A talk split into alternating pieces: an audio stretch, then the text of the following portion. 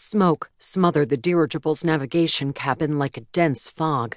Murky water seeped through the spiderweb of cracks in the viewing window, dripped off the smashed control panel, and pooled on the floor in front of Maldynado Montichelu's nose.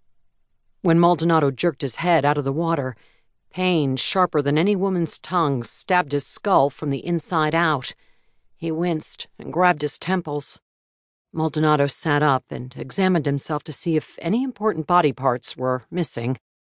He sighed when he spotted his latest fur cap wedged beneath a warped metal panel, blood and grease stains competing for prominence.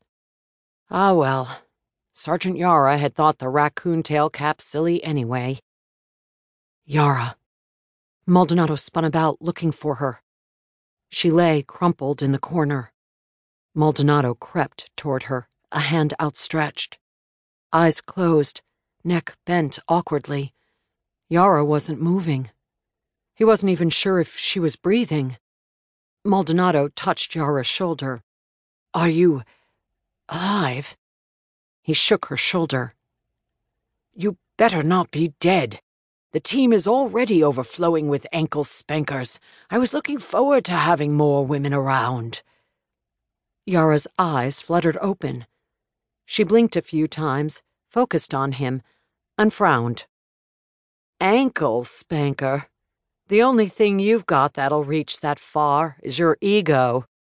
Now that we've reunited with the others, there's no need for you to continue as Chief Maldynado Insulter. He offered her a hand. Books has been fulfilling that role for the last nine months. Thinking of Books reminded Maldynado that the rest of the team was back there somewhere and might need help. They were angling for the corridor leading to the cargo bay and the dirigible's exit when a dark figure stepped into the hatchway. Sicarius. On any given day, Sicarius, with his death black attire, humorless face, and dozen odd daggers and throwing knives, cut a grim figure. Today, dirt and blood smeared his face and body, more of the latter being revealed due to numerous tears in his shirt and trousers. Amaranthe is missing. She was thrown out when the craft lurched.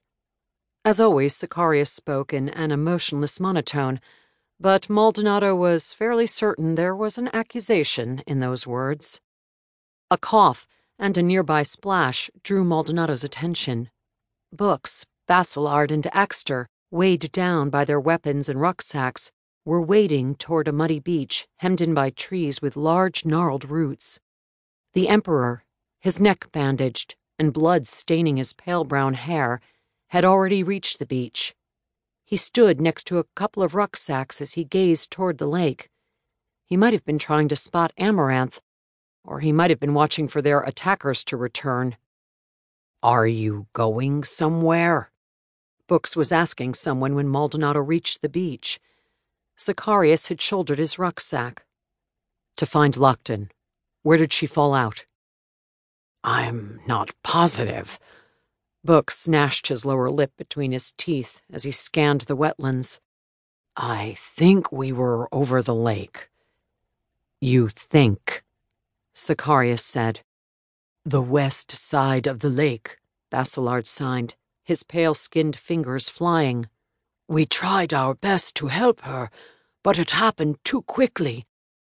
We were high and near the shoreline shallow water.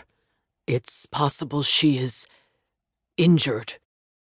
Without a thank you or even a nod, Sicarius said, I will recover Lokdon. Then, as he started walking toward the lake, he added, Sire, come with me. I can best protect you. The Emperor, who had heretofore been quiet, blinked and stared at his back.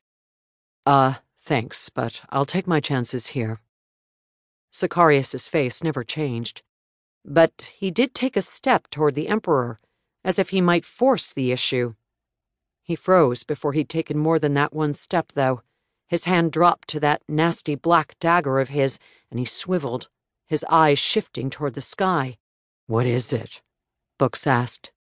Trouble, Akstyr muttered. Get off the beach, Sicarius said. Into the trees. Hide.